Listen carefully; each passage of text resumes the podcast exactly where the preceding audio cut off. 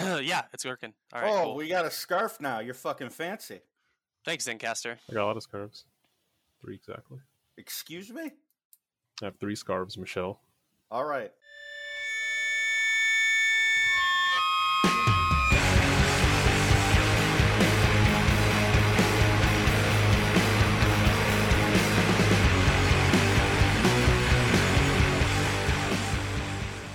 Hello.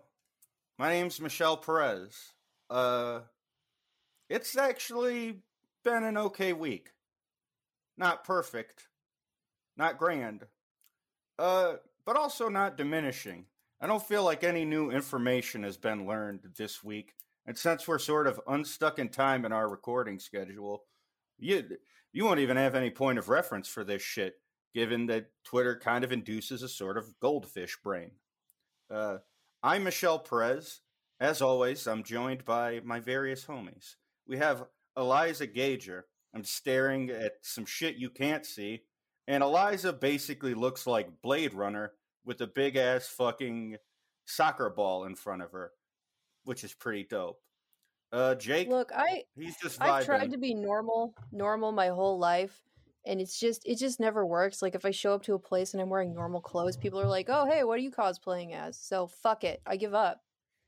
Yeah, no. Right now, I think everyone I used to know that was tender queer adjacent, now they just call each other faggot and talk about raw dogging all the time. I don't know what the fuck is happening. And as always, Ruben. Ruben's wearing a scarf. He's never worn a scarf before, and I don't know if I can trust him. My signature scarf. I've had this for 5 years. Thrifted this scarf. None of you can see it. You look like the captain of a lesbian sailboat. I like it. Doctor Who realness is what it's giving me. And today we are joined by a very special guest. You may have seen his work on Twitter.com, a website where, you know, I'm going to be contrarian today. I think there's a lot of cool things on Twitter.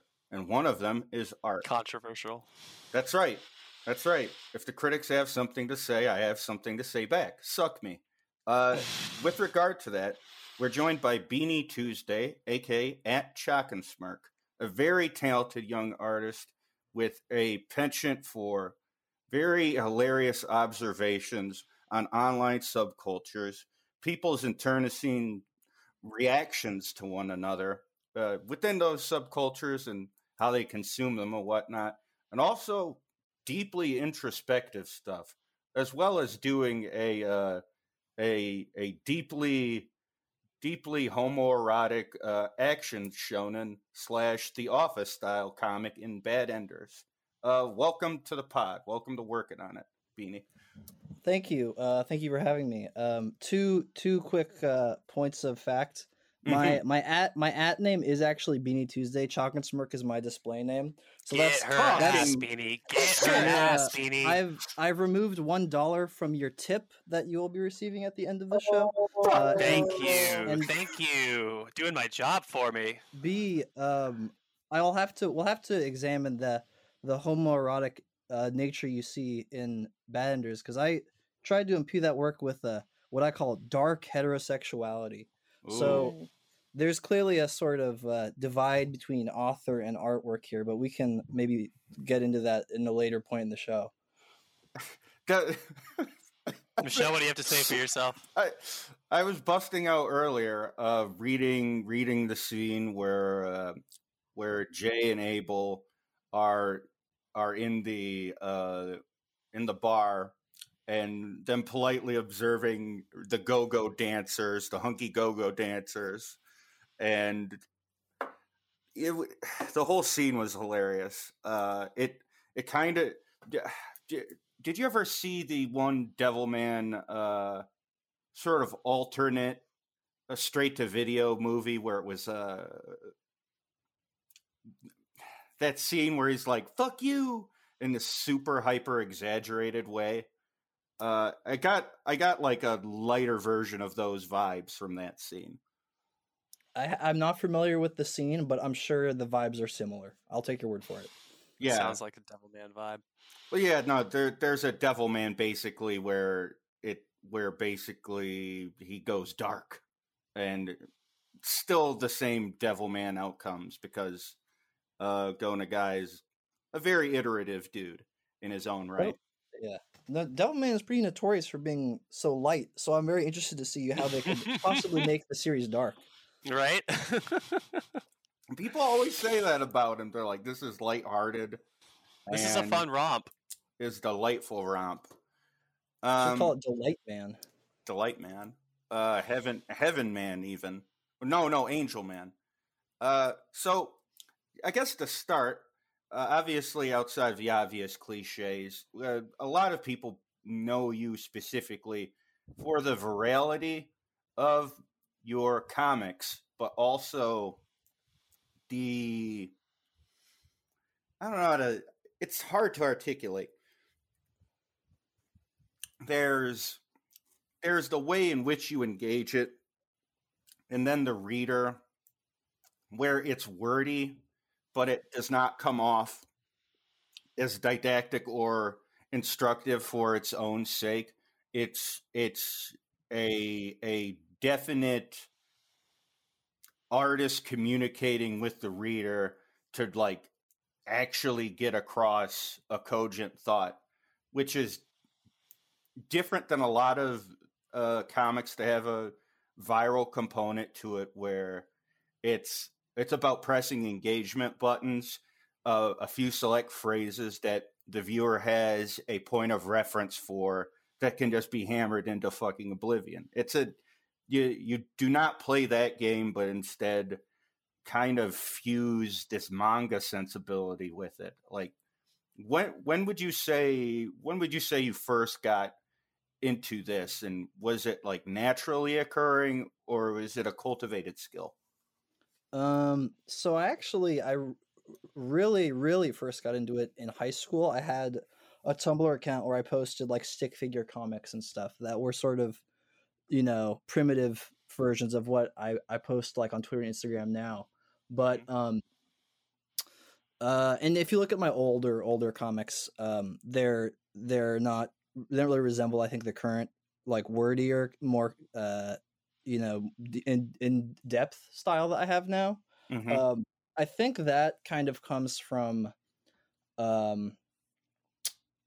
just I'm kind of just a very in my own head kind of guy.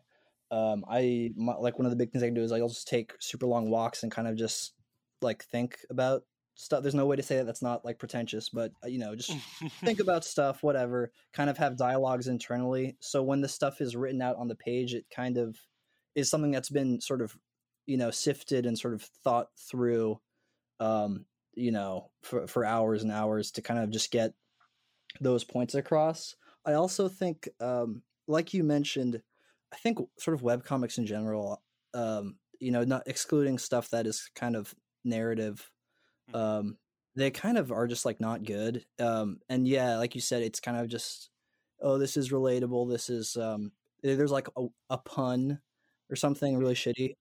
So here, you know, to get this. I think it's kind of, I try to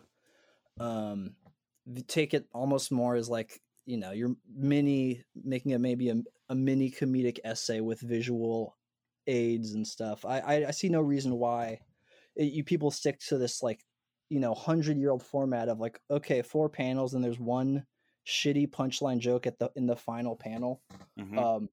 If you're watching a comedy movie or even a comedy skit, there's going to be like several different jokes throughout. So I try to always do that in mine as well, and take a topic that I think is interesting or funny, or I just have a lot of thoughts about, and kind of wring as much humor as I can from that, which usually, you know, results in comics that are kind of a block of text. But I think people don't seem to mind that if you're actually, you know, okay at writing it in a way that is that flows well, and that you can break up with images and, you know, make it easily readable. So I, you know, that's the long answer, I guess, for that. No, that's actually an excellent part of talking about process.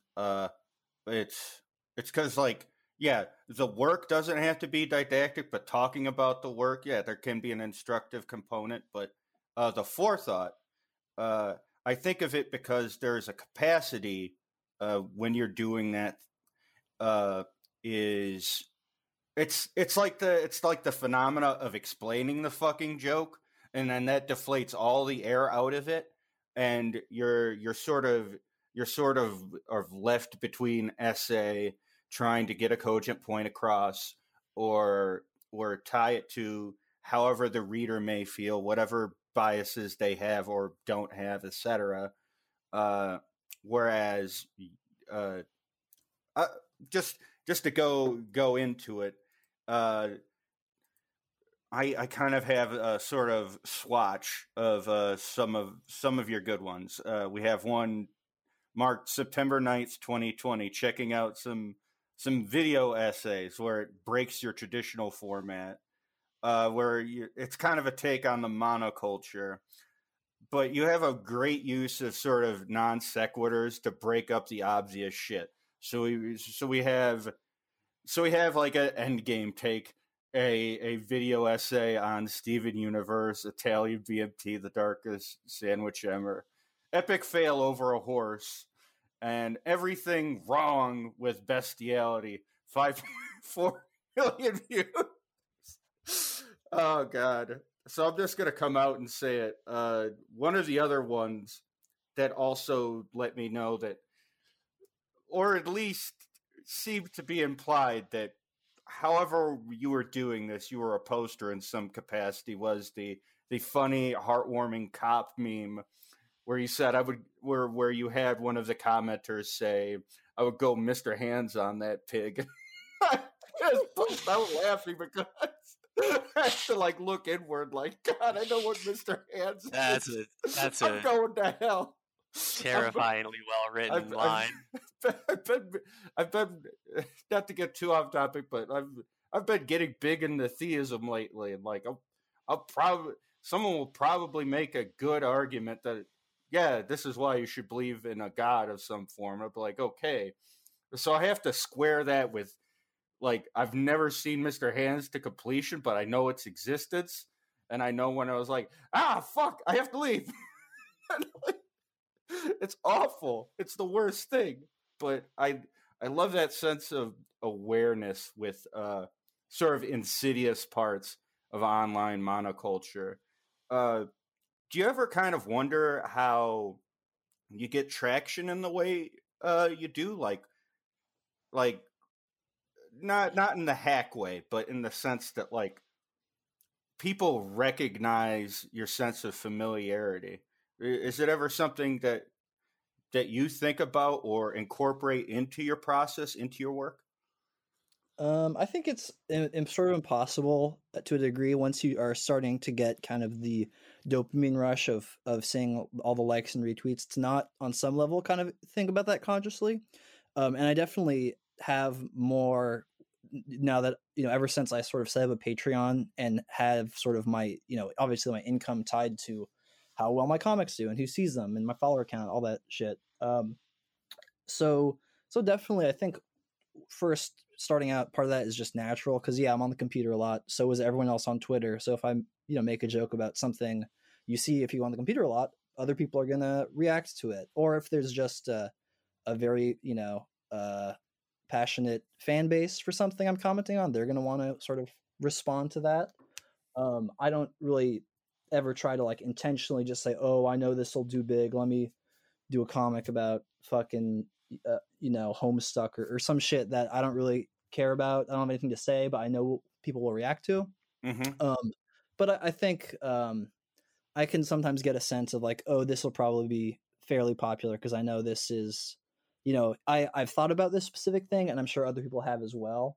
Mm-hmm. That's the immediate sense I get from a lot of the comics I've seen of yours, especially before I was more familiar. The ones that would like get retweeted into my timeline, it was almost always something that was like, oh wow, this dude is absolutely making good jokes out of something we all know to be true. Like the different types of comic store comics one, for instance. Yeah. Oh, Beyond the Comic Store one, your different types of indie comics one.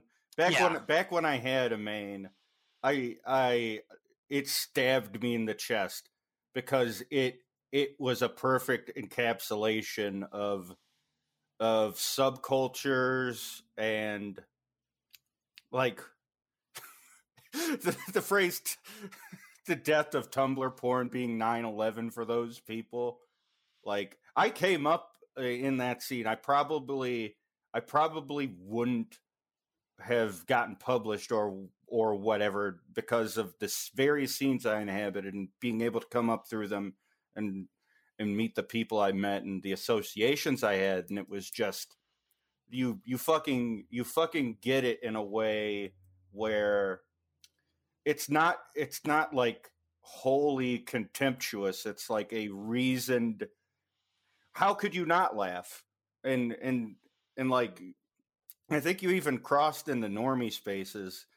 Ancient Greek YouTube, masterful, just not even doing your usual format of like X amount of dialogue between people. Instead, it's two screen caps juxtaposed, which is almost sort of a meta commentary on the how it started, how it's beginning phenomena of Twitter.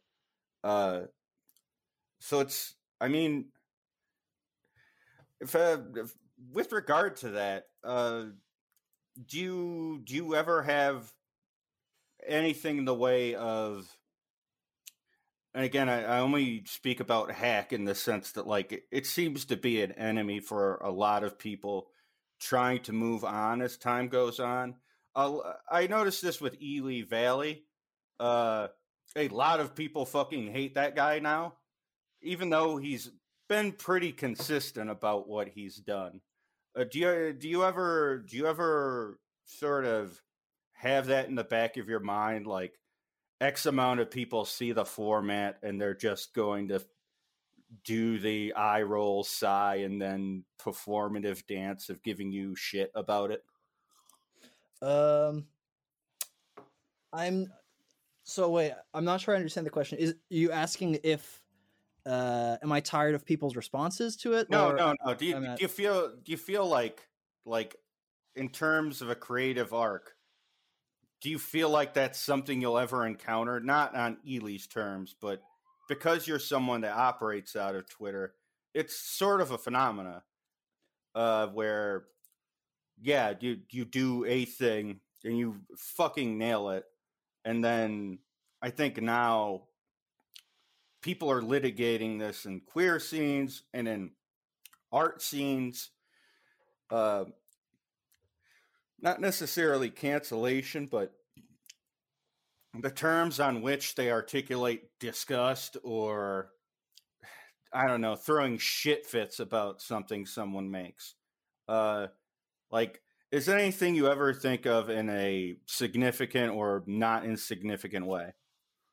I don't know. I guess the best I can say is I really don't get. I'm very lucky. I really get almost no negative comments on my stuff, which is really flattering. Obviously, I get a lot of comments that are kind of just standard blasé, like "LOL, this is so true," blah blah blah. You know, kind of eye rolly, whatever. But you know, whatever.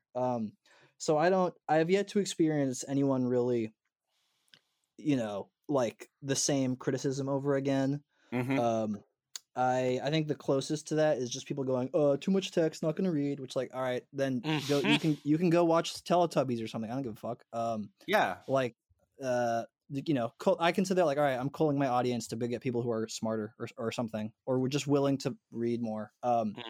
So, yeah, I'm not super concerned about that. I think mostly in terms of like moving on creatively, I am sort of trying more to, you know, mix it up. I like to, you know, make stuff that is very, oh, this is a straightforward joke I thought of, it's funny, bing bong boom, whatever, as well as doing stuff that is maybe a little more thoughtful, like some of my more introspective comics, and stuff that is a little more narrative or whatever. I have a lot of ideas that I just don't really have time for right now, especially because I'm, you know, I have to try to focus on whatever is gonna, you know, get my Patreon money higher, unfortunately. But that's just the reality of it. Like, I'd like to dabble in making like a short horror comic. I sort of mentioned that before. I have an idea for other stuff like that. I definitely like to advance creatively and do more stuff that isn't just sort of one-off like gag strips.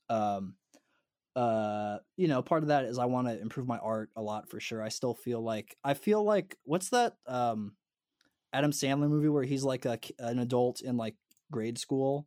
Billy Madison. Yeah, that's like me because I learned how to learn how to draw at like 25. So that is something that I think is a little bit of a holding me back from doing that, but also the money thing. But yeah, I mean, in terms of like the negative, the fan reaction, that I really, really am lucky that I don't have much of that so far. Yeah, and I don't bring it up as like some sort of like point of contention. I always think about it now because of, I don't know how to say it. People have very skewed senses of scrutiny, and since you have such a large following on Twitter and such a viral component on Twitter, it's interesting to sort of see that or hear that rather from you. And that, yeah, it's largely positive response, even though you kind of go over a range of stuff. Like like one of the things is like you talk about like, or rather you, in one of the more introspective comics, you sort of talk about almost being a closeted come down fan and having beads of sweat rubbed down. That's a deep cut. Devil character's face. Oh, absolutely. Secret's out. Yeah, I don't know. I try and make a point to there's definitely jokes in the past where I've been like, I'm going to maybe nix this one or change it or something. Cause yeah, people can get shit for, a lot of stuff, anything, even stuff that is totally unsubstantial. If it just gets enough steam, not that I'm like, oh, I'm going to, someone's going to cancel me, whatever. I try to ride that line pretty like on the knife's edge between not wanting to censor myself too much and just sort of being edgy and whatever, but also not, saying anything insane. Like, I don't know. Yeah, don't say, stuff that is like ultra controversial. If I do, I'll probably say it in like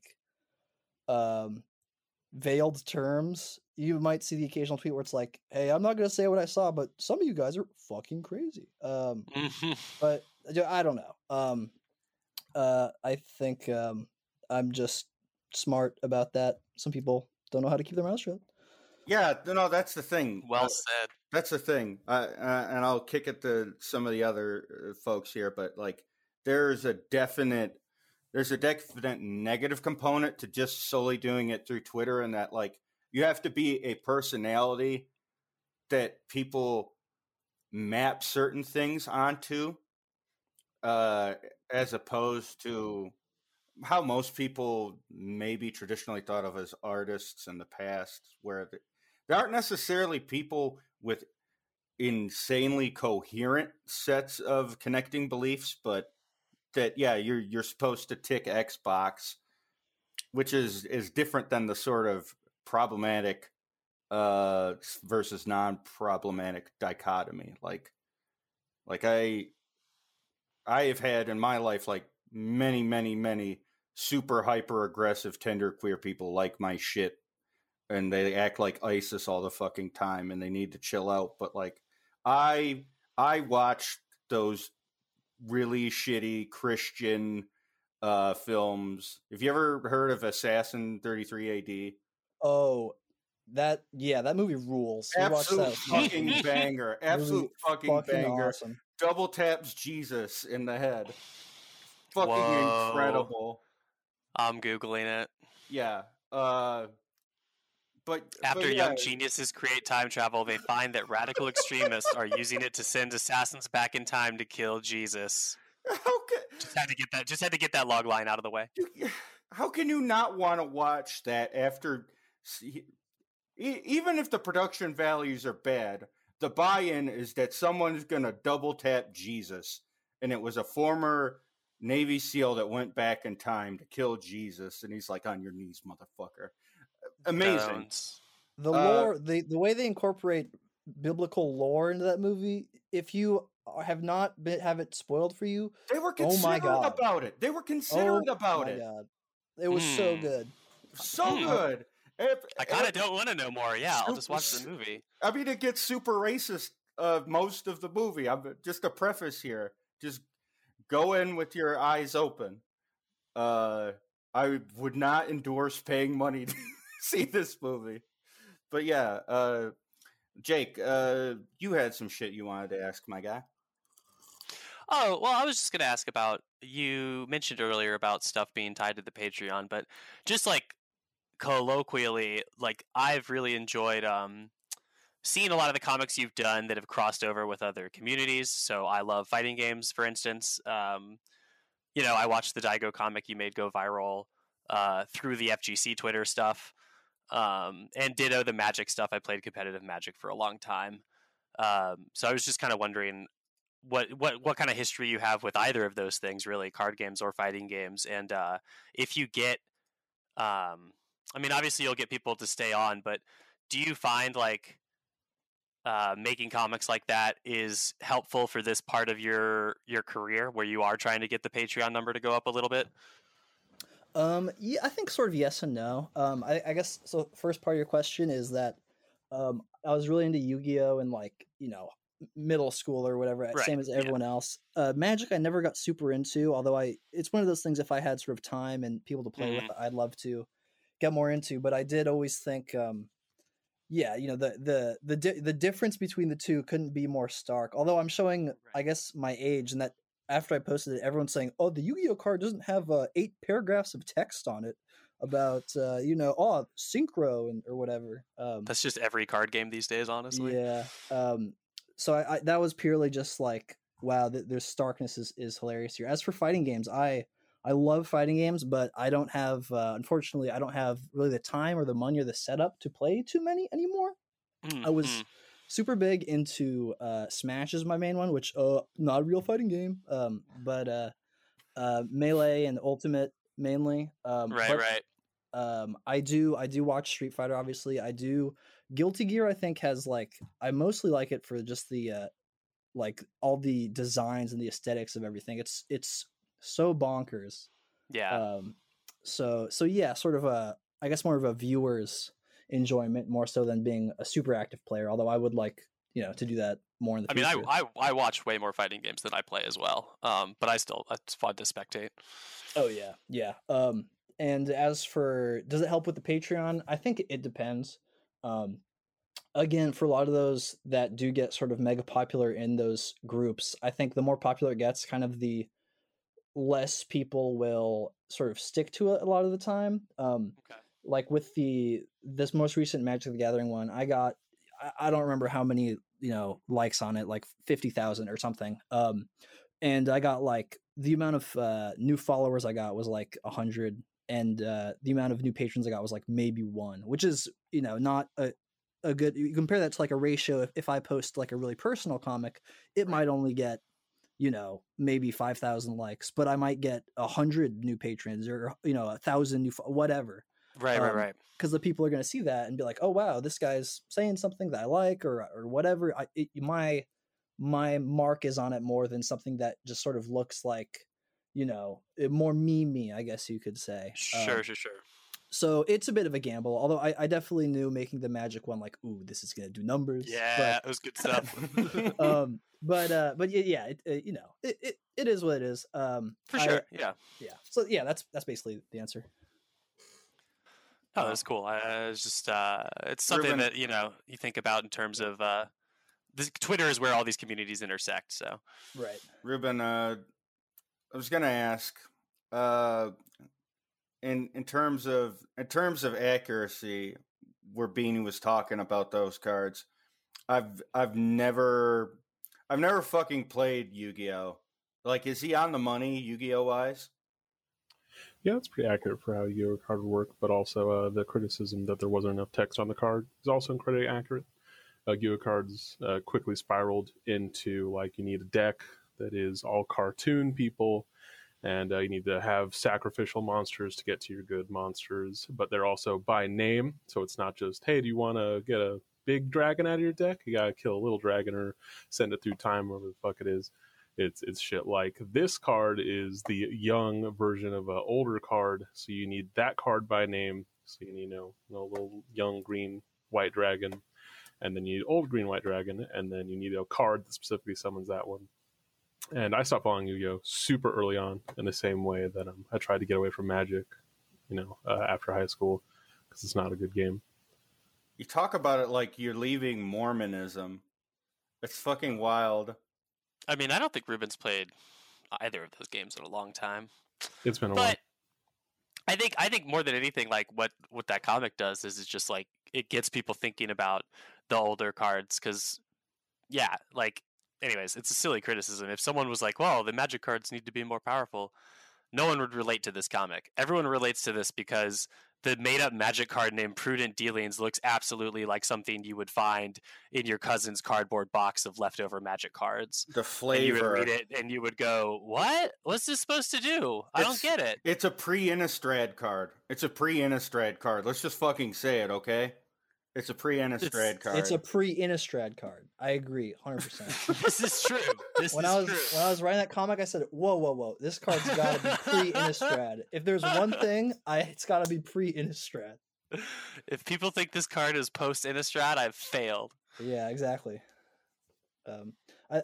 One joke I didn't really get to include, which I thought was funny, is just the idea that, and again, this has also gone away with the newer Yu-Gi-Oh cards that are all insanely long effect stuff, is the flavor text on a lot of the old Yu-Gi-Oh normal monsters is pretty funny, because it's all stuff like, the card is like, the wandering goblin. And it's like, this goblin wanders across many lands. Who knows what he's looking for? Maybe he'll never find it. Just like pointless, like, okay, cool, I guess. Tiny meanderings. Yeah. I love that shit. You ever heard two fucking names? It seems like one of the longest Yu-Gi-Oh card names is Blackluster Soldier Envoy of the Evening Twilight. That's a fucking book at that point. That's literally the name of a band. Is that a function of translation from Japanese? Because the Japanese names that are that long, the character is gonna smash it down. Could be a lot shorter. Like Japanese Twitter, they're writing blog posts on there because their character limit is the same as ours, but they can say a lot more with a lot less. No, it still looks pretty fucking long in Japanese, too. Simply built better. Yeah. I was about to say... Oh, sorry. Yes? No, I was just trying to interrupt you. I wanted to address something that you said many minutes ago about how you started to draw when you were 25 and you feel like you're behind. I have a lot of people, kind of ask me for advice about that stuff just because they've been following my work for a while or whatever, and they want to learn how to draw. And I think what I've seen with people who start drawing when they're adults is that they progress a lot faster than people who start drawing when they're children, because you're not fighting that.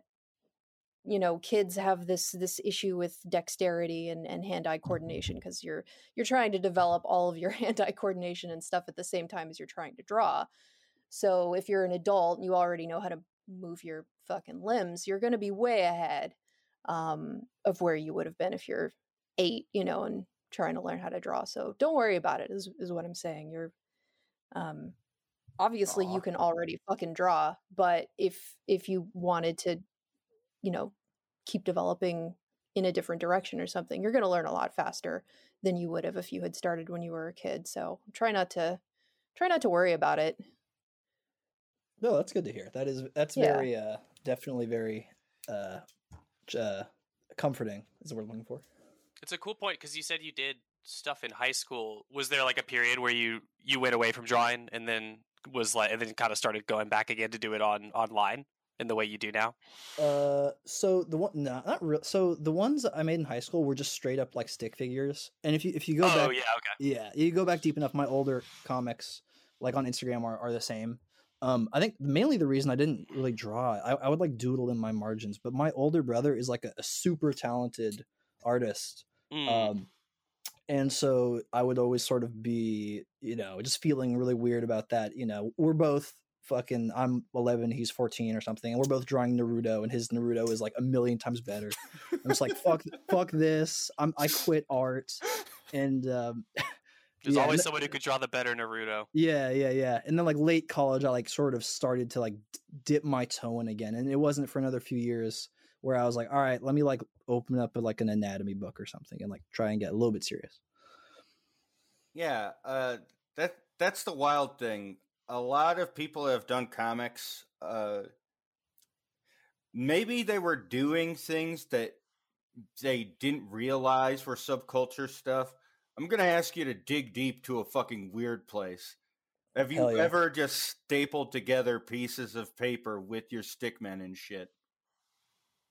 Like in when I was in elementary school? Clear tape is also applicable.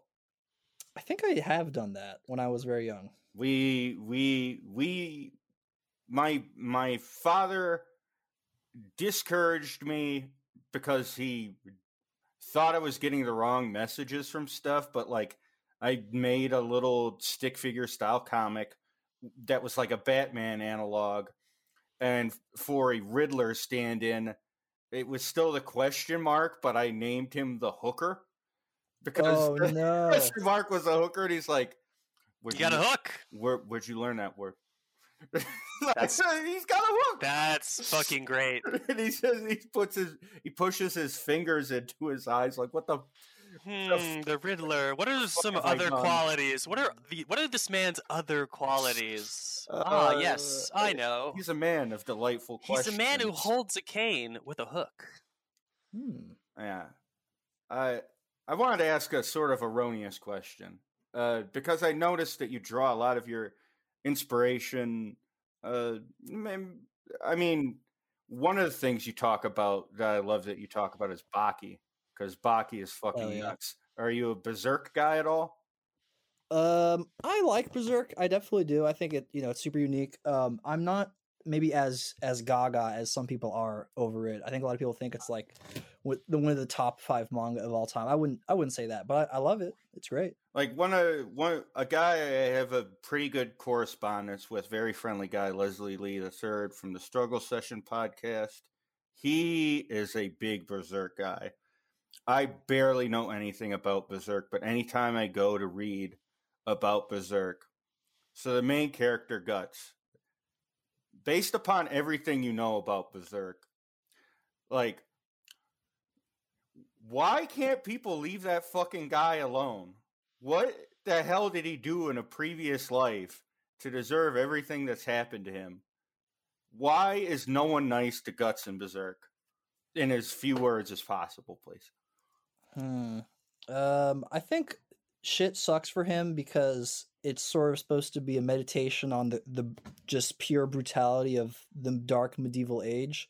But the more fun answer is that...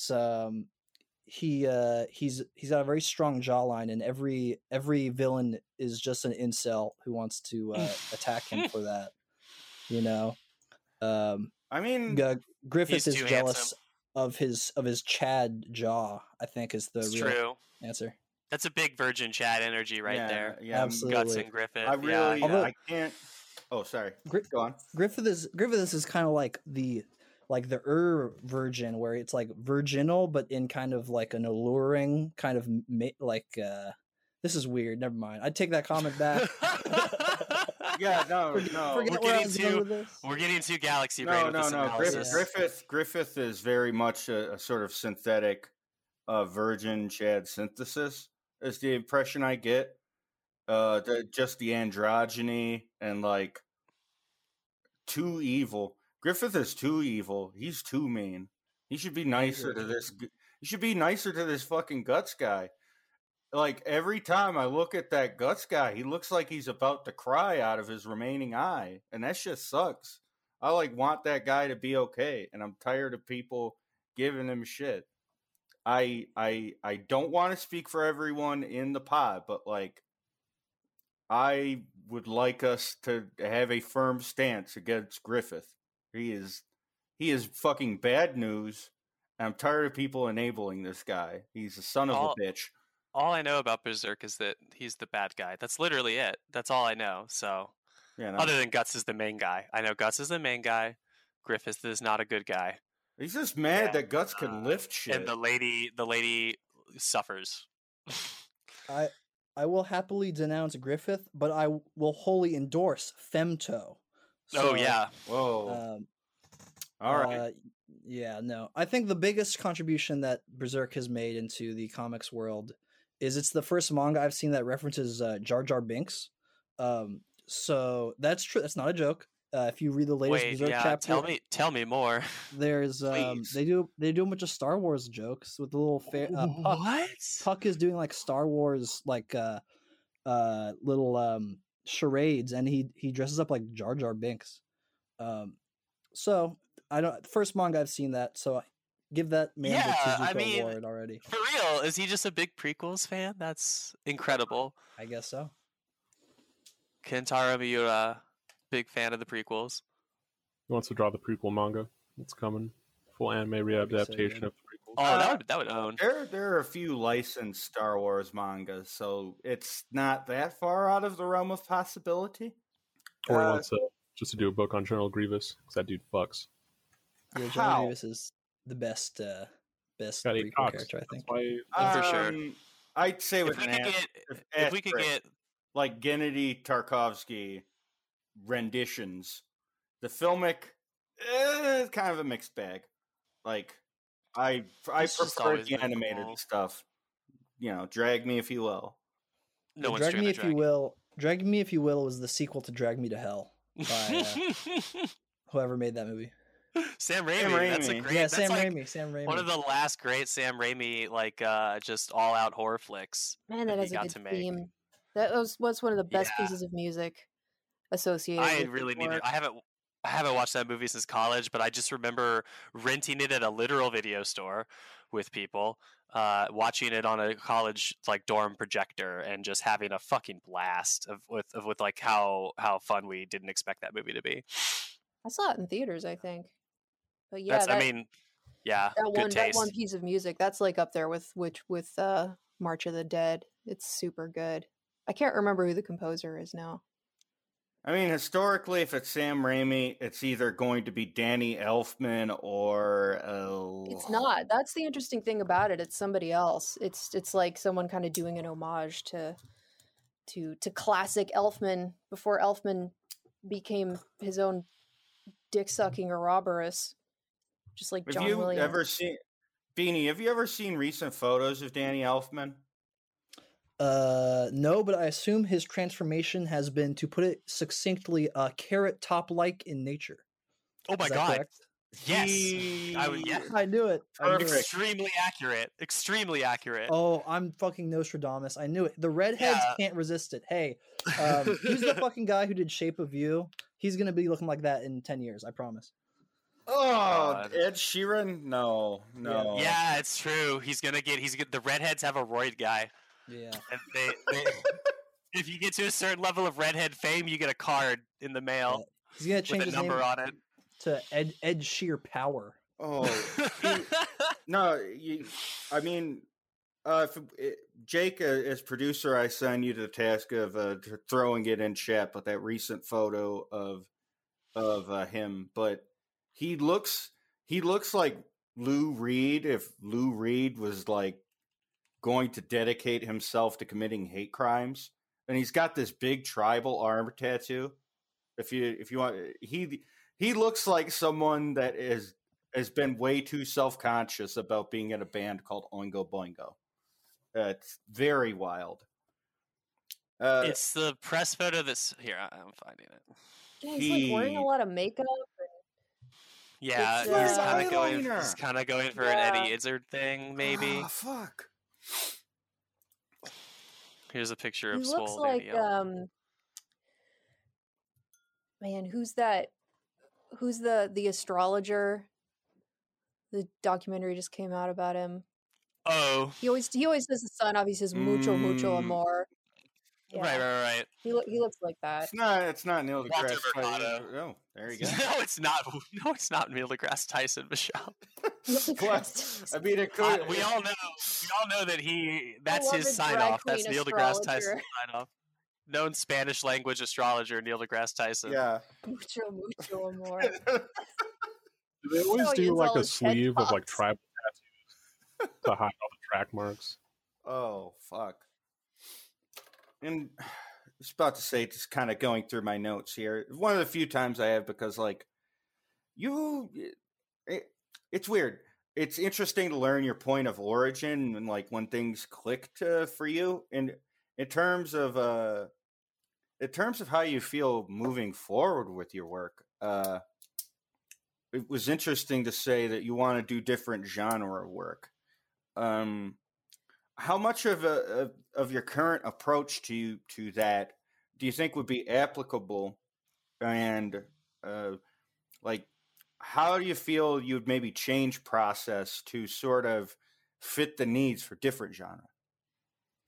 I think definitely, I don't know. I'd have to do a whole different sort of approach. I think I've sort of gotten, you know, pretty into the flow of how to do this sort of one-off little ha-ha funny comics, and stuff like working on Bad Enders, as rough as I think that is, and I still think that the whole first volume is like, you can tell it's very amateurish, but I did learn a lot, I think, about how to like pace a story, how to do paneling and all that stuff for something that's more narrative. That has the benefit of being funny as well. So for whatever shortcomings there are, I can at least sort of say, well, even if it is, you know, rough around the edges, it's still going to be funny. So I think if I were to, like I said, you know, work on this horror comic, which I wouldn't want to make a comedy, I would have to make sure to just really just refine my writing and refine my artistic skills, which I try to do, you know, constantly. Every opportunity to write a comic, even if it's short, and to draw a comic, I try to take to, you know, improve my skills. But ultimately, I don't even know. It could be that I'm mostly cut out for just doing shorter stuff. I think even working on like Bad Enders 2 or other long, I've done some short stories, and some are like long short stories, and those wear down on me. So I might be ultimately sticking to shorter form stuff. But I guess I'll figure it out as I go is the main answer. I will kick it to Eliza. Just less a question, but I've been learning while scripting a horror comic myself that you have to sort of move your schema of the things that make you into that, instead of writing with regard to expectation. So you can kind of incorporate your voice into that. One of the hilarious things about all of what I had gotten from Bad Enders was your use of non sequitur, not only in writing but in art, where it breaks up form. For example, you'll have hyper detailed versions of your characters, but then they become fucked up little guys that are armless and look like Lego Duplo versions of them, or are maybe a step removed from being emojis in terms of their expressions. Anytime a character of yours puts their hand on their own face, you have a grasp on how people relate to sort of getting stupidity across in a joke visually and expressions on the face that I find fucking fascinating. I have a question. What is the origin of Beanie Tuesday, the name? Aha. So I basically, when I first started, you know, posting on Twitter, I didn't, you know, had put any thought into it. Definitely, if I was thinking I would get more than like 1,000 followers, I would have chosen something a little more badass. So it's just a Steam name I used. But the origin of that Steam name is one of my biggest comedy influences of all time. And I think if you go back and look at these, you can find this is the podcast Podtoid. That's Destructoid's video game podcast. I had Jim Sterling, I think, is the most famous person on that, as well as Jonathan Holmes. Okay. And they had a recurring segment called Film Pitches for Willem Dafoe, where they would make up these really weird sort of combining like horror and like sexual. It's just it can't be explained. Go on YouTube, Film Pitches for Willem Dafoe. This is for the listeners. Check them out. And there's one film pitch called "I'll Photograph Your Ass." And in that film pitch, Willem Dafoe is playing an evil journalist named Beanie Tuesday. Oh, my God. There it is. So that's a great deep cut. Yeah, yeah. When I was in college, I grabbed that name, made it my Steam name, and it stuck ever since. That's great. So it was sort of an online name that just went, that kind of evolved into your nom de gore or whatever you want to call it. Yes, yes. Is there any big reason behind that decision? Just the anonymity of it. Mostly, is it just to have a chiller kind of private life? Yeah, kind of. I think early on there was a period of time where I was posting stuff like political stuff, and it kept getting reposted into these insane like Instagram. My Instagram, I love all my Twitter followers. My Instagram followers are psychos. They migrate from reposts that are posted to like shit called like Epic, Pepe, Politifash me, or just like shit that is wild. Mm-hmm. So seeing a bunch of like frog avatar people migrate all at once kind of gave me like the heebie-jeebies. Mm. Now, years on, I'm not actually like scared someone's gonna like show to my house and murder me or anything, but it has become more of just something where I don't know, it feels like a little more freeing to be able to kind of speak my mind and not like, I don't know, have people just look at photos of my face. It is a big part, just sort of self-consciousness, I think. I like it. I mean, I miss the days on the internet where everyone kind of was a different name and stuff like that. So I think it's cool to be using it in the way that you are. Yeah. Yeah. I think eventually if I were at a point where I decided I needed to, or I wanted to start like doing conventions, or I had to, I don't know, be a public facing person, I might, that's just something that I would just have to do. But I think at the moment, I'm not someone who has any interest in being like, oh, here's my selfie. Not that there's anything wrong with that if you do like that. Right. But, right. If someone said anything negative, I would just like die instantly. So I cannot do that. That's fair. That's fair. Absolutely.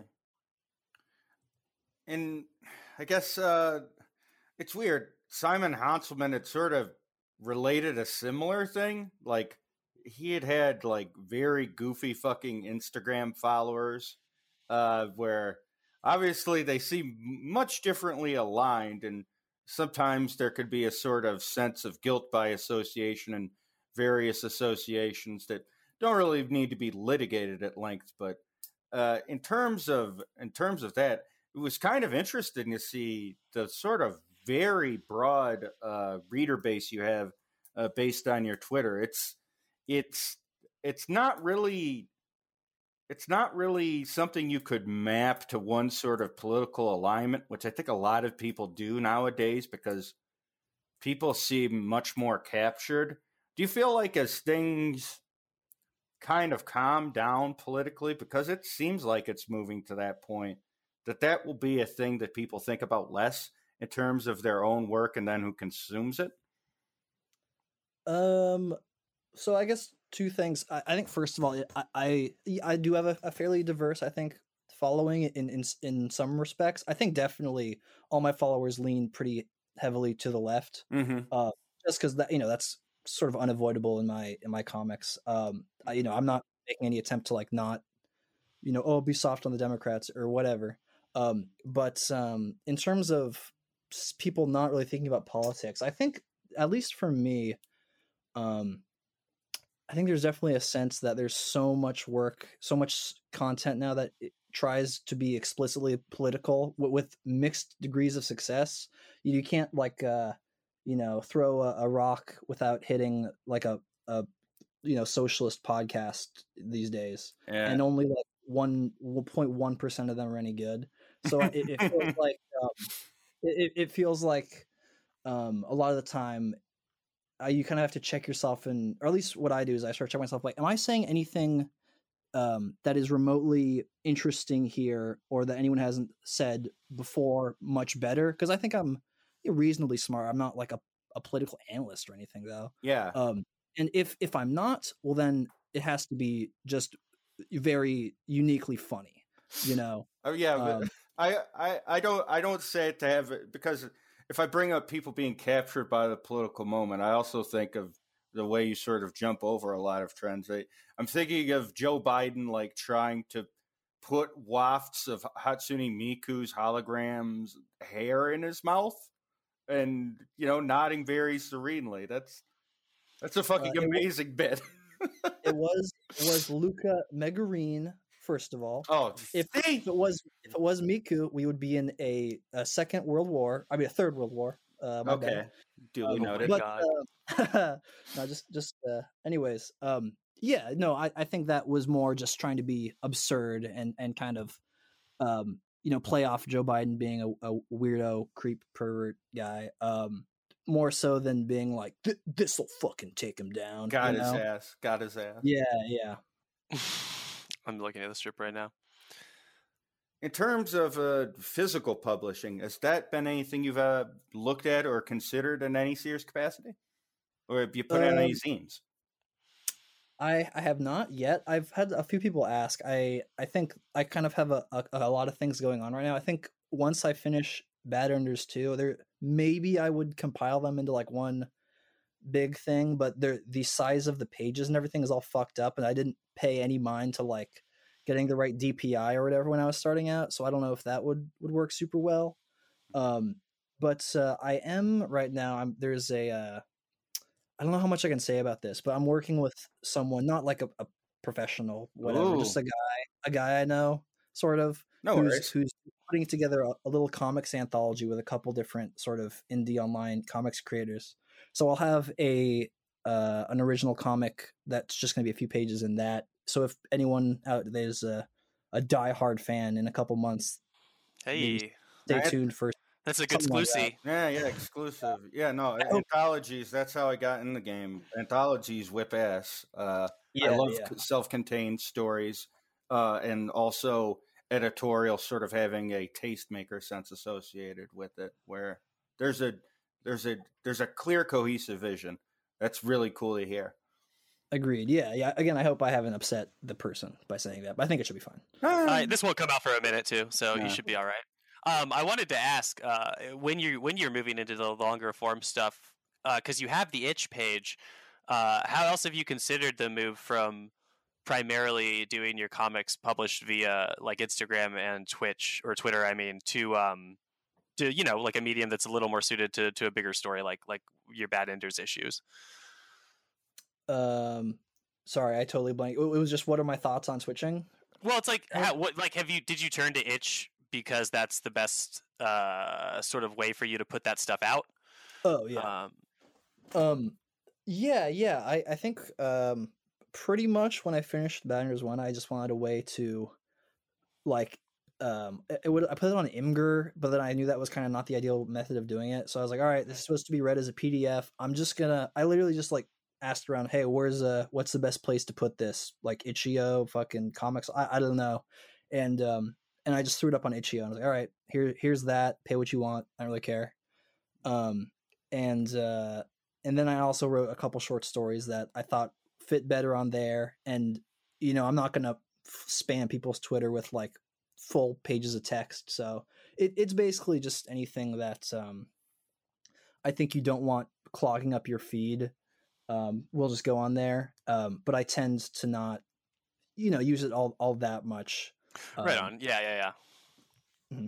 For people that might have seen your stuff on Instagram or Twitter and hadn't looked too closely at the other stuff that's linked, I guess that is just like digitally one of the better platforms you can be on right now to put that stuff out. Ruben, do you have a thought? I see a finger pointing. I just had a little follow up here, Beans. Okay. I think back in January, it looks like your heating was fucked up and you had to sleep in a sleeping bag. Yes.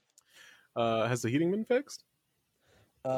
So the heating Short answer is no.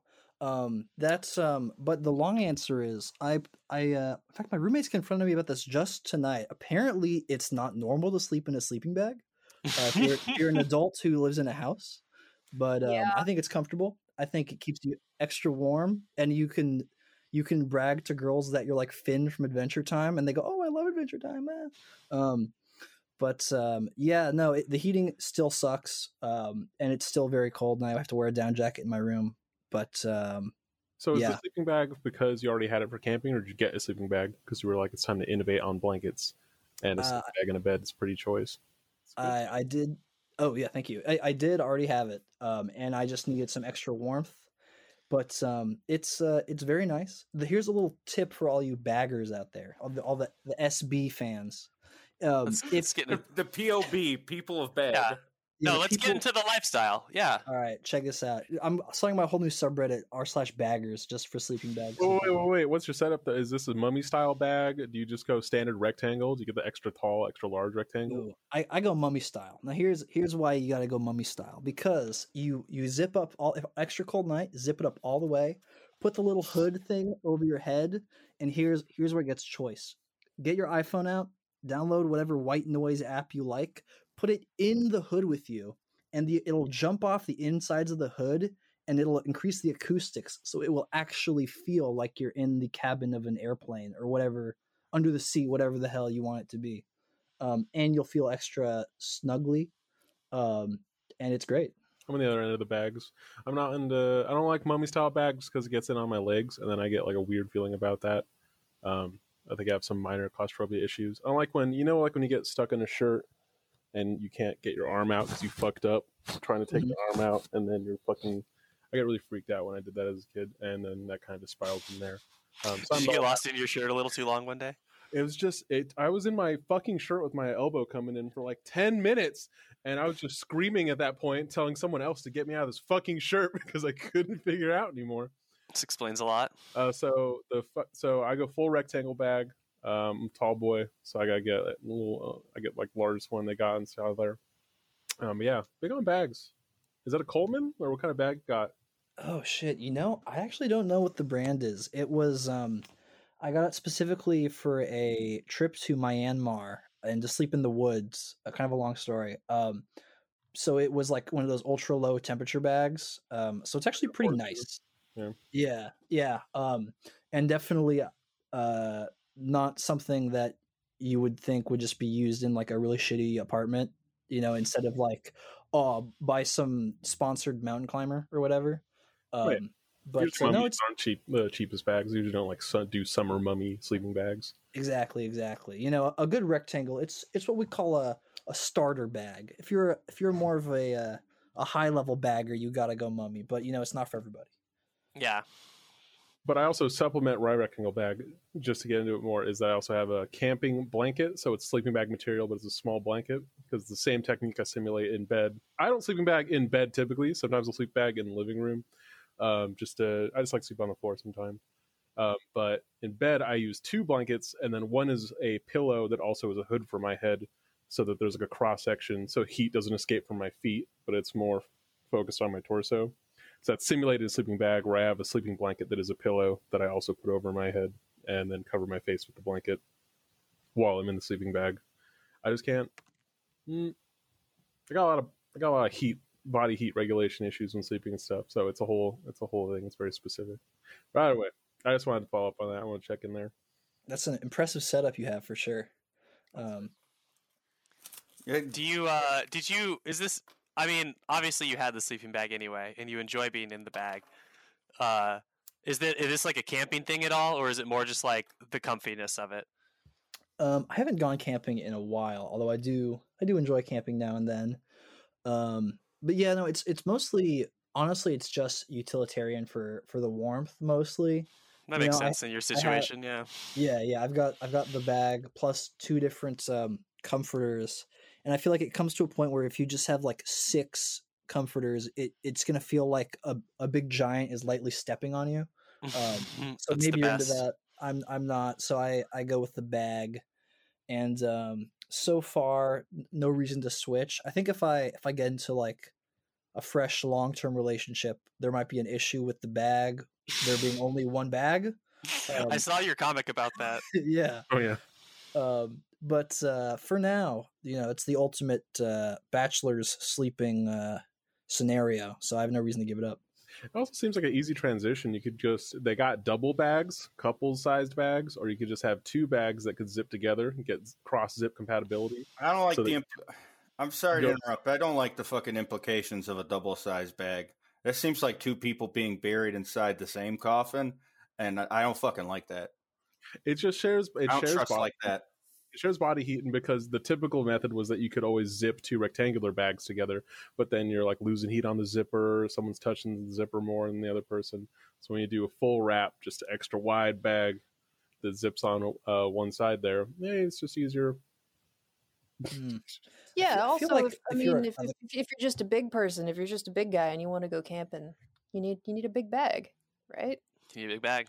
Actually, that's how to save from hypothermia in the woods. You gotta get the hypothermia victim and the dry person. Everybody takes off their clothes and you both get into a sleeping bag together. You can save somebody's life that way. The serious business. That's value. Yeah, write that down. That's just value. Damn. Yeah. Well, they always do recommend that, and there's because people have like I guess like taboos or whatever, but like survival situation, it's like no, you have to be rubbing them or just skin to skin contact and as dry as humanly possible so you don't fucking die. But recommend if you can have the forethought, you should get a bivy. This is just in general for anyone. Just to get a bivy, it's like an emergency. You know, it's like emergency blankets that suck, the big mylar foil-looking metallic blankets. Mm-hmm. Like a bivy is like that. It's pre-sleeping bagged, and they also sell ones that are meant to go on top of sleeping bags. So even though you'll just be like awash in sweat, and it'll just be a puddle in the morning, you still won't die in Arctic temperatures. So they're nice to throw one in your car if you ever have any concerns with that. Yeah, it makes sense. What do they refer to as space blankets? Yeah. It's what people have to do in Arizona, or their cars turn into death traps from the sun. Oh, you're talking about covering the window? Yeah. There's two uses for a sleeping bag. You can put it on top of your car as a tarp when it's 100 degrees and then not die at night. So it's a good double use. Sorry, big sleeping bag aside there. That took longer than I thought. At this point... Listen, he's sleeping in a sleeping bag. It's good to cover it. It's good chat. I don't usually get to have good sleeping bag chat. Were your roommates, were they confrontational about this, or were they just like checking in about you? They were so fucking grossed out. I live with like three girls and like one kind of metrosexual dude. Are you washing the bag? I wash it occasionally. I won't say how often. Okay. Not a great start. Listen, the bag is getting washed. When I saw the sleeping bag comic, I was like, oh, girls don't like that. I don't like that. That's, yeah. So I could, if I were your roommate, I would definitely have been in that little intervention group. Like, are you okay? Do you need help? How would your roommates feel if you, so look, listen. Yeah, your roommates come in. They talk hot shit about it. A date from last week is also with them. They're all confronting you. It's a surprise intervention. You're ambushed. You're back into a corner. But you reach into your closet. The double sleeping bag comes out. How much of a solve would that be when you have the giant extra wide double sleeping bag for a couple? And you're like, listen, at any moment you can unzip this. Just keep zipping in more sleeping bags to the pocket until it gets big enough that it's acceptable to them. Yeah. But five people into a sleeping bag. If you unzip it, it's just like a big blanket. It's a blanket with a zipper, and they're just missing the potential of that and how water resistant it is. I'll definitely show them this podcast, and if maybe they can learn some truths. You could prove them wrong, and if it, Eliza, if it gives you any comfort, when I do have women over, I do tuck the sleeping bag out of sight so they don't have to know how gross I am. I think in terms of the double. Let me stop you there, because if the sleeping bag is tucked out of sight, do you have like a decoy blanket that you put on the bed? Yes. I do have two other. He makes a choice to sleep in the sleeping bag. Yeah, no, I hide it. I carefully hide it out of sight, so no one knows. And I do have a regular looking bed. I do also, and I know this isn't adding points, I also do not have a bed frame. So it is just on the floor. On the floor with a mattress? Mattress on the floor. That's going to get wet. That's not good. It's going to get wet? For what? Yeah. Beds need to have, the bottom side has to aerate. That's why you have a box spring with a rail on it. You got to have some space under there. That's true. I didn't know that. That's why we're helping every day. I don't know why they don't know this shit. Like, they have to move in with somebody and then get told, like, yeah, you got to wash your sheets every 2 weeks. Yeah, you got to put your bed on a bed frame where you're going to get mold in it. Yes, you should not sleep in a sleeping bag. I don't know why. Like, most men are raised by a mom, so they just don't pick this stuff up. I don't know what the problem is there, but there's some sort of disconnect. And so if you're in a sleeping bag though, you're keeping away your fluids from the bed. The bed is now secure of your fluids and doesn't need a box spring because there's no longer exposed. Not all sleeping bags are waterproof though. Yeah. Beanie's kind of life hacking it with the mattress on the floor and all right, we have to know, Beanie, when you wake up, is the sleeping bag ever kind of moist? I mean, it's usually so cold I don't really sweat. There have been times when the temperature raises dramatically overnight, where it is kind of like it's like, you know, when Neo comes out of the Matrix. Hell yeah! That's you waking up. Yeah, yeah. It's like pretty much exactly like that. So here's what I'll do. I'm not going to get a bed frame. I'm not going to stop sleeping in the sleeping bag, but I will wash the sleeping bag soon-ish, and I might wash my sheets too. We so like if there are any single ladies listening to this podcast, that's my gift to you.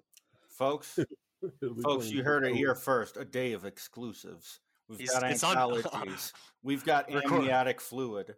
Recording on Valentine's Day. This is Valentine's Day. Pure Valentine's Day. Oh, yeah. You know, another thing with the sleeping bag, and you should just, when you get out of bed, just like unzip it, or you know, if it's mummy style, obviously you could just like turn it inside out, let it dry out, you know, and before you get back into it, because the dust mites and the mold, they get into the moisture that you respirate out or just exude through your skin all night. That goes for everybody actually.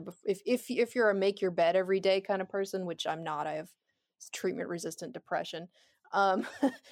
Just like pull the sheet back, the blanket back, let it air out a little bit. It cuts down on the dust mites and shit.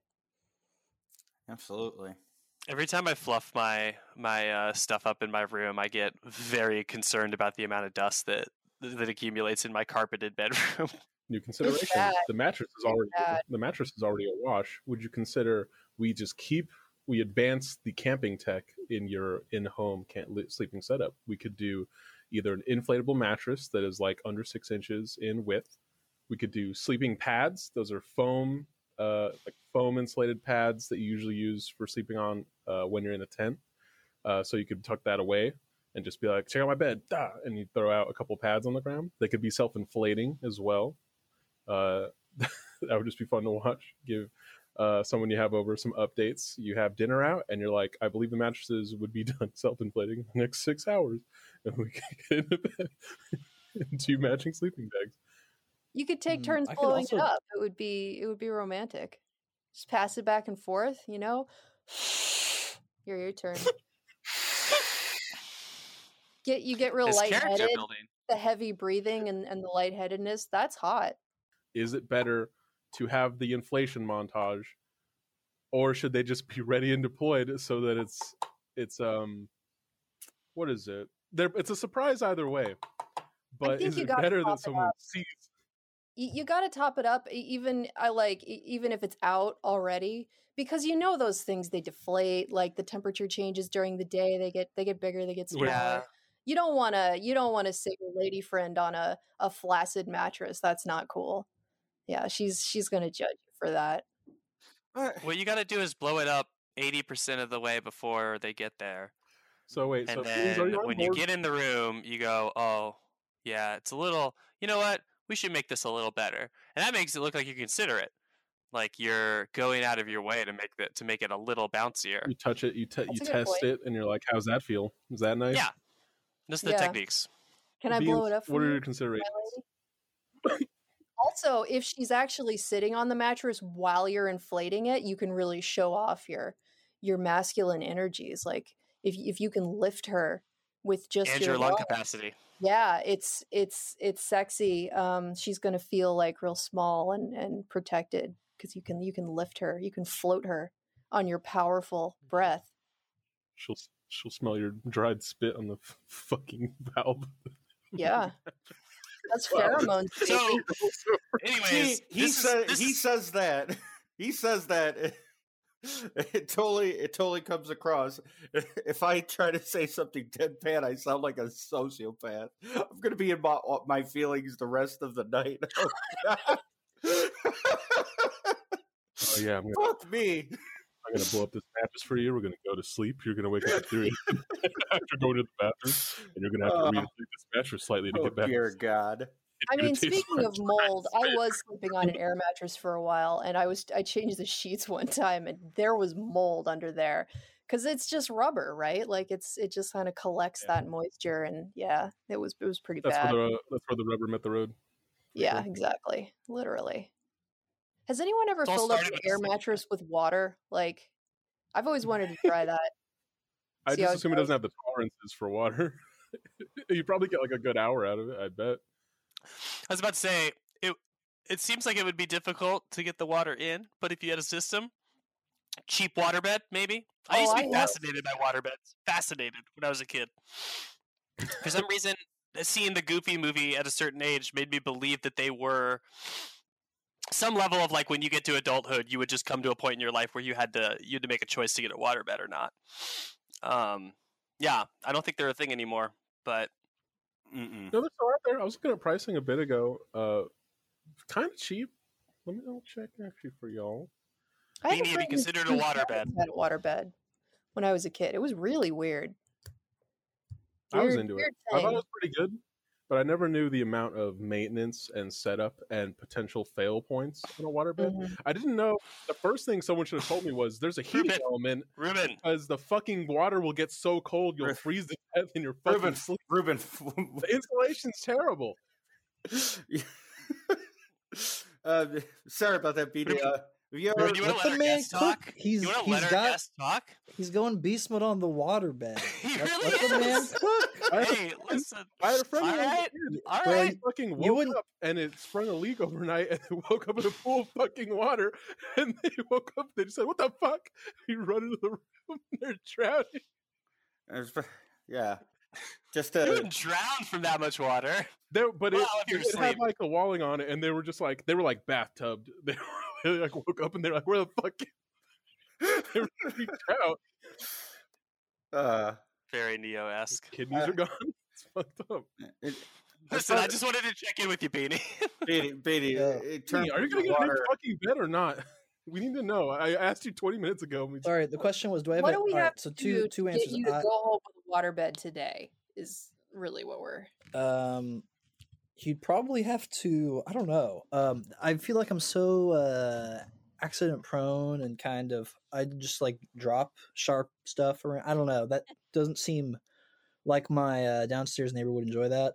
Plus it seems like that would just suck. So I'm going to say no to the waterbed unless I get like really filthy rich bawling out and then I can just like not care about that. Yeah. Well, if I want to just waste money. Beanie, listen, I have a proposition. Okay, waterbeds are about $3,000 right now for like a modern one. It's a little expensive, but if it meant if you slept in a waterbed the rest of your life, it would guarantee that you die in a mummy sleeping bag if drowning in a waterbed. Would you get it? As long as that's the only way you would die, and nothing else bad would happen to you. A guaranteed. It's a guarantee. Guaranteed death. Well, then in that case, I would buy the waterbed and then just sleep somewhere else. I would like live forever. You have to sleep in the waterbed.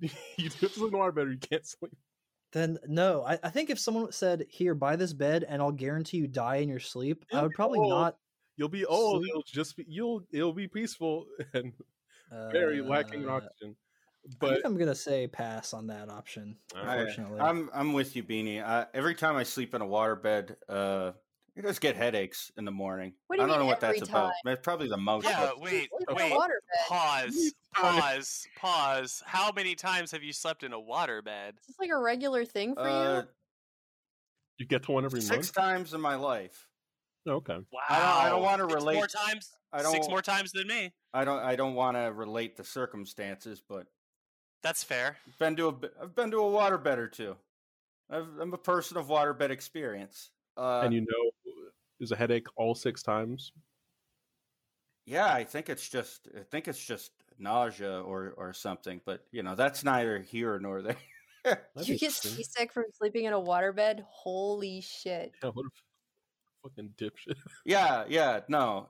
If there's one thing to take away from this whole experience today is 2 things. I seriously don't think I would have had that brain frazzle earlier. But I am a few things. I am incredibly fucking easy to bully. I have some intellectual capacity, but I'm functionally stupid in pretty much every other way. And I'm incredibly physically strong, but in terms of inflicting harm, super weak. If my shin nicks anything, my day's done. I'm such a pussy. Like in the most clinical sense of the phrase, someone being a pussy. I'm the biggest sensitive skin. Oh, easily. In terms of so given all of these thoughts on bedding materials, etc. To kind of relate it back to some of your work, I was thinking about influences and what informs your work, not just nailed to specific people, Beanie, but in terms of what you incorporate into your work based on whatever influences, be it media, maybe philosophical or whatever. You're a very literate guy, which I find fascinating as it relates to your sense of humor and then non sequitur. As soon as you had mentioned Billy Madison, your non sequitur on the maturity comic, I immediately thought of that. SNL writer that makes an appearance in Billy Madison where he says, "And no part of that rambling, incoherent mess of blah, blah, blah, blah, blah. We've all become dumber." I wonder, in terms of high art versus low art, which wins out for you in your influences? Oh, that's a good question.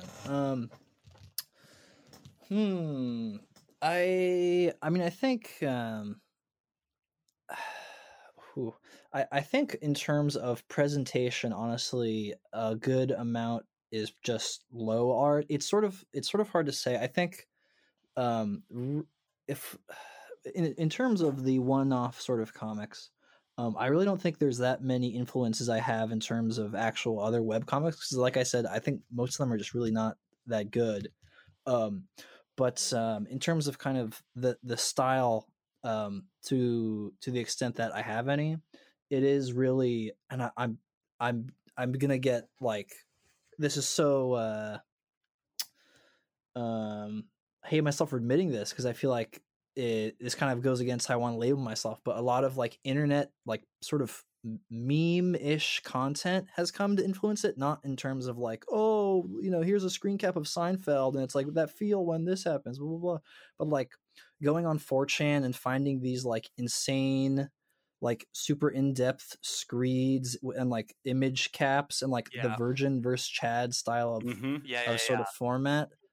There's that sort of the weird, it's kind of the stuff that is the writing that makes you think like this wasn't written to be posted on some meme aggregator. It's some weird guy on 4chan who's really passionate about something, you know? Right. There's an old a really funny piece of writing called I forget what is it called? It's Monster Rancher Reviews, which is some guy reviewing CDs using the Monster Rancher game, and he reviews it. He uses it to review a Death Grips album by putting the CD incredible. In and seeing the stats it generates, and other just weird bits of kind of internet writing, sort of inform the style a little bit. I think. I was a philosophy major in college, a philosophy and zoology double major, and I was a big fan of writing philosophical essays. And I honestly think that kind of writing style has influenced my ability to kind of write in a clear and concise way. That makes a lot of sense to me. Just having read some of your longer, like, paragraphy comics and stuff, I could see that. Yeah, they're very well written, is to say. Oh, thank you. Yeah. So I think those two, in terms of form, it is kind of very low art mixed with, I think, a sensibility that is not trying to dumb itself down at all. And in terms of the actual comedy style, the big influences for me comedically are fuck stand-up comedy. Don't give a shit about stand-up comedy. Comics, there's not that many funny comics I can think of. I think Harka Vagrants, Kate Beaton's comic, is really good. Absolutely. Mm-hmm. Classic web comic. Yep. Perry Bible Fellowship. Everyone loves that. Absolutely. I love to have that hardcover now, yeah. But the big otherwise, like I said, Podtoid, super influential on my sense of humor. I'm a big fan of Mega64, the Mega64 podcast as well. Those guys are very funny. I think I picked up a lot of sort of turns of phrase from those guys. But otherwise... I don't know. I think a lot of the times humor, a sense of humor, is something you kind of just develop from your, like, how you interact socially with people. So, I think, not to like toot my own horn, but I think once you are so much stuff that tries to be funny is just really painfully unfunny. And so I because of that, I don't have like the largest swaths of influences. You know, Eric Andre is great too, but I don't want to sit here and like name random stuff. I think the stuff I mentioned is the biggest influences that you would be able to see in my work. Yeah, that's the thing. Where I mentioned like high art versus low art or whatever is, I had a conversation recently with a personal friend where she does like very super ornate art. And very, very, she's able to knock it out relatively fast compared to some of her peers, but it was something she came to at like 15 or 20 years. And like the things that influence her, there are some classical and neoclassical artists that have like penchants for getting across horror or this or that, but like also... She also just loves dumb shit like Looney Tunes or fucking regular old shonen manga. And it's sort of interesting how much is intellectualized and goes into the work versus that sort of raw bit of the brain, that id that gets it across. And so the juxtaposition of the inward thinking of some of your more personal works that don't necessarily have a joke a minute versus say, you know, the stuff that's easily memeable. It's interesting that you cite 4chan ephemera and guys super being into specific things like, you know, like the music board or et cetera, or personal interest or DIY crap they do. And I think as time goes on, do you always feel that will be a part of your work? Do you feel like it's sort of your lane or this or that? Because we were talking about your horror premises earlier, in terms of your output, do you feel it will always be that way, or is it? It's not like gun to your head, like, right? You know what I mean? But yeah, yeah. I think I don't know. I don't. Again, I don't really peruse the same sort of internet channels I used to sort of find all that weird 4chan ephemera. You know, I don't really go on Reddit. I occasionally go on 4chan, but I'm not, you know, using it like heavily. I'm just sort of occasionally browsing like fashion boards or whatever. Mm-hmm. So I think, I don't know. I think, you know, stuff I've sort of migrated over more to Twitter a little bit, which has its own sort of bizarre subcultural components, which I think don't have quite the same level of kind of apocrypha as, like, I hope I'm using that word right. I have no idea. You absolutely are. Eliza is a goon.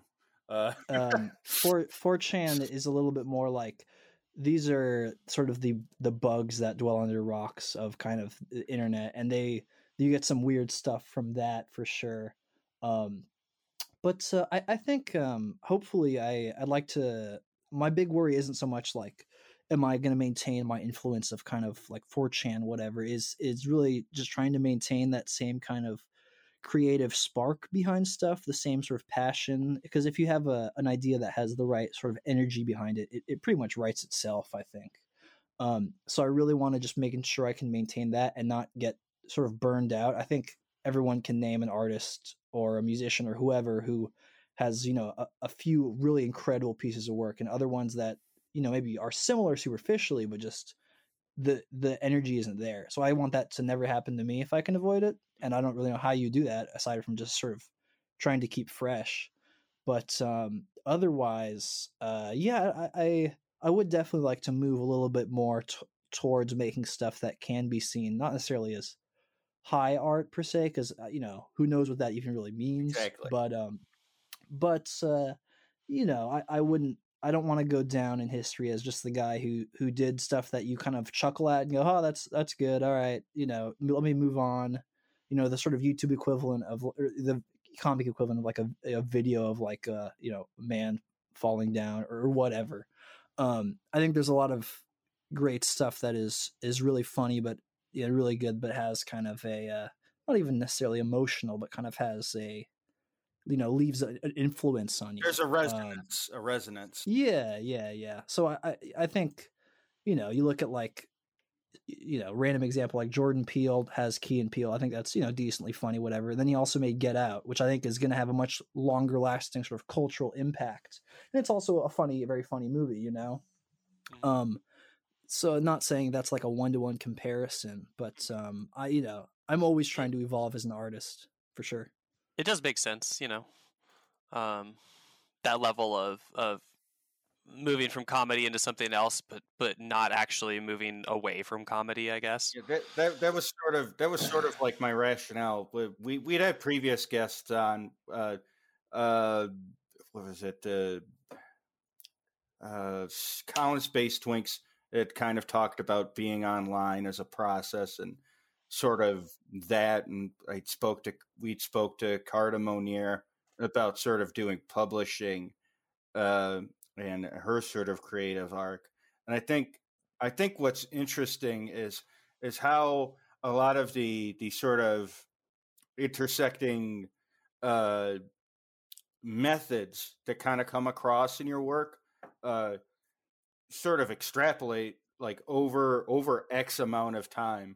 I think the most exciting thing about your work is imagining the permutations like 5 years from now, because you have like they're so heady but not inaccessible, which is so fucking weird. Because my first thought, and I mean you've acknowledged it several times, is wall of text, not going to read. But like there's so much forethought, and you came by these conclusions in earnest that it's funny, and it's also just like not exasperating, but you're just like, Christ, I've had that moment where I've been like frozen in place for 5 minutes or upwards of that amount of time, just considering the conclusions that led me to the point I'm at. Which I think is very hard to grasp nowadays, especially with the nature of online being like immediate. You don't have any sense of time or the past. And it's interesting to see something that sort of bucks that sensibility and is like, this is me in the moment, or this is the idea I want you, the viewer, the reader, to stick with in the moment, to convey a cogent idea. It's very exciting shit. Like not to constantly heap praise, but it's keep it coming, baby. Multiple award nominated artist, co-signed Twitter guy who is good at tweet, and also has you've never incorporated full nudity into your comics, which is like massive turn off for me. But like, yo, aside from you're one of the rare non-porn things that Michelle. Folks, I can't state this enough. No raw dogging in his works. Well, just I've made the. I don't know if I've said this pledge publicly, but I will absolutely pivot to making hentai once both my parents die of natural causes. Say, you know, I've got the plots in my head. I'm sure my art skills will be so high level by then. Your minds are going to get blown, and your dicks are going to rocket off like a fucking NASA shuttle. You know when the go time is, and you're simply waiting. Yeah, exactly. All right. In all seriousness, though, thank you. That's so good to hear in terms of all the stuff you said. The phrase you used, heady but not inaccessible, that's like the best compliments I could ever receive. I didn't really conceptualize my work in that way, but that's absolutely what I'm trying to go for. Yeah, because it's always cliche, and I've talked to a bunch of artists that book Understanding Comics.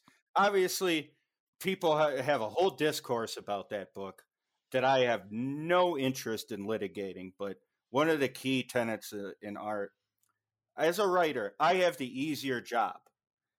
At my best, if I do good alongside an artist, it's because I want to think of my writing as a screenplay, and the person making the thing is the filmmaker. I do my fucking job, they do their job, and like the artfulness of the comic comes first. The words obviously inform context or this or that, but conveying the feeling comes from the image first. And the way you meld the two, very interesting permutation of that, and the understanding of ephemera that informs it and how it comes across as a thing, which I think is noteworthy. And like, I think we should, you know, point that shit out, because it's very hard to articulate it. It's very, this is the first time in one of these I wrote notes. Eliza is the anti-notes gang, as it were, but I'm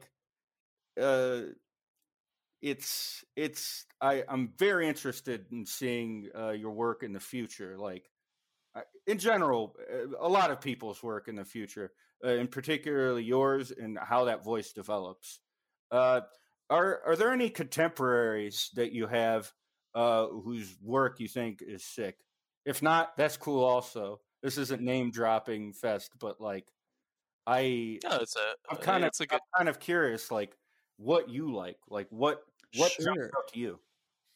I guess, I mean, obviously I like a ton of different stuff. I sort of confining it to comics, because I think that's sort of the relevant stuff, influential for sure. Let's see here. I think, like I already mentioned, Hark a Vagrant, Cade Beaton stuff. She doesn't really do that anymore, but that was really good. I think, in terms of webcomics, the other one that I think is like grandstands above all others in terms of like narrative stuff is Octopus Pie by Meredith Gran. Nice one. Phenomenal. I read it once when I was like in high school, and then she re-uploaded it with commentary, and you can see the thought in all of her stuff is really, it's incredible. and it really blows out the water everything else that was coming out at that time, which is just like, oh, we're two gamers, and what if Halo was gay or whatever the fuck. Accurate. I'm sorry, man. I won't keep interrupted, but I will push back. I kind of want to see what would happen if Halo was gay. Hey, agreed. Agreed. I'm sure VG Cats has tackled that before or something. In terms of let's see here. You know, I follow a bunch of people I like on Twitter. I unfortunately can't like name them all now, sort of comics wise, but there are a lot of them in print. Let's see here. It's like not like printed comics. I mean, like, you know, people that do like singular image print style. What do you mean singular image print? Like printmaking stuff? Like you know that thing on Tumblr where someone would make like a very artsy post and it's like a single standing image and it's like, I don't know, a very ornate Dark Souls guy with X amount of lovely coloring. That's what I mean as a colloquial print, not like an illustration. Yeah, that's what I was gonna ask. Uh-huh. I swear to God. See, this is why you shouldn't make notes. They ain't all gonna be hits. You're all fucked up because of the notes. Anyway. It's a skill, Michelle. You can work on making better notes in the future. Don't worry about it. You know, you can always use a thesaurus going on there. I think if the notes are missing the word illustration or fucking drawing, they could use some improvement. Yeah, I in terms of I there's definitely some illustrators I really like. I don't know if I could name them all off the top of my head. I really that's all good.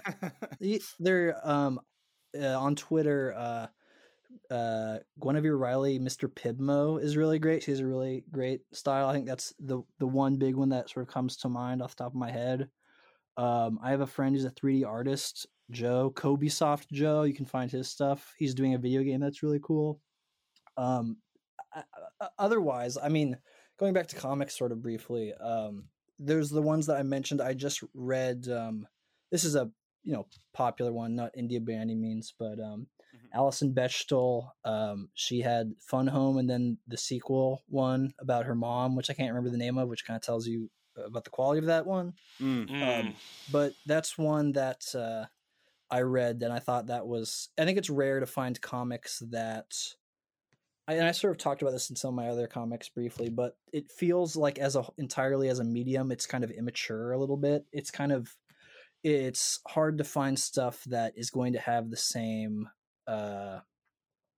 being able to speak about issues artistically and beautifully and thoughtfully in the same way that literature or maybe even film can.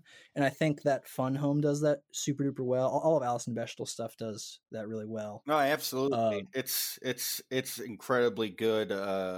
It's incredibly good. I don't want to say like character study, but like observational stuff where you can relate. You feel like you've at least overheard one of these conversations. Yeah, and again, she's like not afraid to like write a lot and write in a way that is very heady and is not dumbing it down. I'm a huge fan of like shonen manga of all types. That you can definitely see that. I couldn't right, I've definitely. I wanted to ask a little bit about were the horns on your character, your little cartoon version of yourself, particularly inspired by Toriyama or something else? You know, they weren't. That the character sort of the character that I use as my avatar is really not sort of meant to be me. That kind of is just how it evolved because it was just a character I like to draw. Although a lot of people say there's one people say always it looks like Carcat from Homestuck. Oh, I don't know that. Yeah. Yeah. Don't bother. Yeah. But the one that I think blew my mind because I might have subconsciously just copied it like fully is there's a character from Odd Man 11 by Domin Saiman who looks exact. It's a girl, basically a girl version of that exact design. But yeah, I don't. Wild. not sure where I, if it's not from there, I don't know where I took it in from. But yeah, no, definitely. Sorry, go ahead. Oh, I was just gonna say it reminded me, just coming across it as just a reader and a kind of a civilian, it reminds me a little bit of the types of like, you know, Toriyama always drew himself as a little robot, etc. Oh yeah, yeah, that kind of thing. Just to sort of interject, because we're probably coming up on 2 right now. I wanted to ask anyone else any more remaining questions. Eliza, Ruben, Jake. Well, I just wanted to say that I am always, this is an I'm right monologue, so just bear with me. I'm always saying, let's go off. That the way that to get good fucking webcomics and good fucking comics and good fucking nerd media in general is to have it created by people who have a fucking education, who have a philosophy degree, who have a zoology degree. And it doesn't have to be formal education. It just has to be a fucking brain on their heads. And that is the only way that you're not going to get stuck in the sort of superficial Ready Player One death zone that so many webcomics and other nerd media get stuck in. And I think the problem... It's hack. It's writing for the audience. Exactly. It's total bullshit. And even if the people that you're writing for don't have the same educational background as you do, they're still going to be able to pick up on multiple levels of the work, and react to it more strongly. And I'm always saying this. And I mean, I was a writer at Destructoid, Kotaku, Wired. I mean, I was in the first generation of like big nerd professional journalist, blah, blah, blah. I don't do it anymore. But one of the reasons I don't do it is my fucking audience were all stupid. And I hate it because they were not able to detect that the reason that they were reacting so strongly to something like, I don't know, Portal, as opposed to whatever the recent Call of Duty thing was because it was written by people who actually had a brain, and were making references to overarching themes in their culture, you know, and actually coming up with interesting synthesis of that information, as opposed to just going, reference to thing that you've read before, you're familiar with this, react positively to it. Yeah. So I just want to say that, you know, hearing that Beanie is a book lord like myself is highly gratifying, because I'm always saying it. And, you know, Harka Vagrant, same thing, you know, that is a 100% humanities comic. You know, like you're going to get the most out of that comic if you are a book nerd. For sure. But it's not just for book nerds. It's accessible too. So yeah, I'm right. That's all I wanted to say. Yeah. Well, very briefly, I might have to burst your bubble here. I'm really not actually much of a book lord. I reading actual books, I really do not read as much as I should. Well, no, not literally. Clap. Yeah. No, Ruben's right there. Ruben's anti-book, very anti-book. Fuck reading. I wish I read more. Yeah. No, but I totally agree with pretty much everything you said there. I don't want to keep harping on this. No, you're the guest. We can't shut the fuck up. It's your ball, baby. I would be remiss if I went on a podcast without mentioning two super good comics that people should read. And the first one is maybe my favorite comic of all time, although that in more recent time has been maybe up for grabs. And you can maybe find influences of this in my stuff as well. That's Saikyo Densetsu Kurosawa by the creator of Kaiji, which I wouldn't say is really highly intellectual, but I think has an emotional rawness, which fucking knocked me off my socks. Whatever. When I read it. And the other one, which I think is just phenomenal, which I read recently, is Koko no Hito. I don't know what the English translation is, but it's based on a novel about a rock climber, like mountain climber, and the graphic novel version of it is like, it's like nothing I've ever read before, and its use of like visual metaphor, and it like, it's so chilling. It's If it's a fresh one on my list, but if I had to say my sort of things I like, I gotta get that in before the the podcast is over. Because I could recommend all, little shonen shit. But if you want something that is smart, like you mentioned, you gotta check out Koko no Hito. I saw your tweet about that recently, and I actually it was considerate enough that it's now one of the mental note comics I have in my head to eventually get to. I also pulled it up. It looks like the English name may be The Climber. That's part of the logo. For anyone listening, just throwing that out there. Uh-huh. But yeah, that's great. It's cool to. I always love listening or hearing about what people that make good art are reading, what they dig. All right.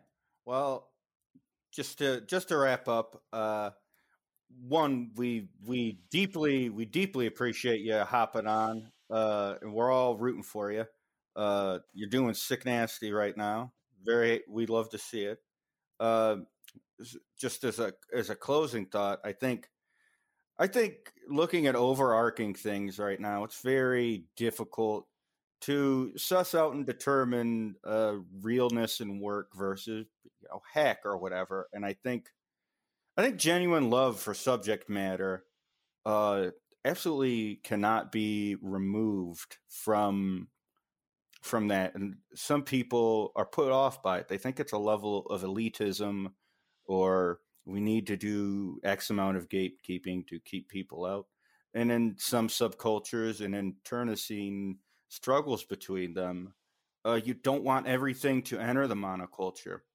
There is a net loss to society with things like the preponderance of MCU shit.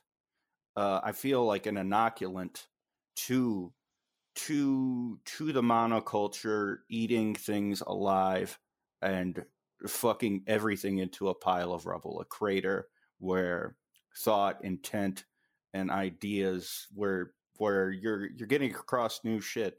A lot of people forget that a lot of MCU and DC stuff propagated by Jack Kirby in particular was shit people had no point of reference for. The New Gods as a concept was sort of an answer to religious pantheons and creating whole new gods, and that's fucking incredible, incorporating new ways of thinking and visualizing that. Yeah, it was Kirby going stupid when he was given carte blanche for DC. And yeah, there is a tug of war with realness. And I think when we go beyond and dig deeper and incorporate things like our humanity and not try to maybe relate it in the broadest possible sense, but also here is me, here is the guy, here's my view. And it's, you're not only conveying an idea, but maybe subconsciously a message. And I feel like sometimes that's what's missing. And it can seem corny or cringe, but there does seem to be a cogent message through your work, which is, being considerate about surroundings and sort of considerate of the self in a way that goes beyond what we think of as egoism or the egoist themselves. And yeah, I'm excited about the future. And I think you've got a great future ahead of you. And I hope you have a good rest of your night. I hope all of my co-hosts have an excellent night, and it's been a good time recording this. I'm Michelle Perez. We got Jake. We got Ruben. We got Eliza Gager. We got Beanie Tuesday. Thank you, Beanie. Great. And this has been on it. Yeah, thank you guys so much for having me on. This was a very, very fun time. Good discussions all around. Hey, right on. Absolutely. Yeah, very easy going. You've got all the good stuff out there that we'll have, in the notes for the app, but you have Instagram, a Patreon, Twitter. All easily findable under Beanie Tuesday. Yeah, if you've already been listening, you probably know about that. Is there any plugs you want to get out of the way, homie? I think we got through most of them, yeah. Yeah, he pretty much nailed it. Twitter.com/BeanieTuesday, Instagram.com/BeanieTuesday, Patreon.com/BeanieTuesday, and Itch.io.com/BeanieTuesday. That's where it is. It's easy. It's easy peasy. Absolutely.